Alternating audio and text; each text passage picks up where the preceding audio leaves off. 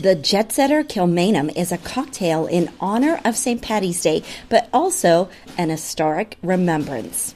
Now, Kilmainham is a museum today in Dublin. It was the prison where Irish freedom fighters were captured and executed during the 1916 Easter Uprising that eventually led to independence from England. We made this in honor of the freedom fighters, their ancestors, and the millions of Irish who live around the world and remember those six days in April. So here's how you make the Jet Setter Kilmainham. First, two ounces of Irish whiskey. We chose Bushmills. Next, a half ounce of Grand Marnier or another orange liqueur.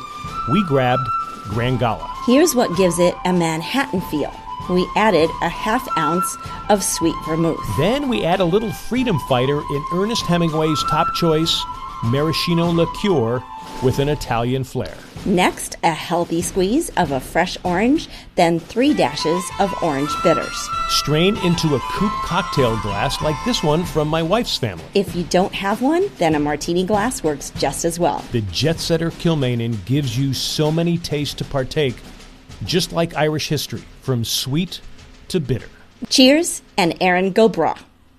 Looking for great deals on travel? Well, check out the Undercover Jet Setter Travel Club.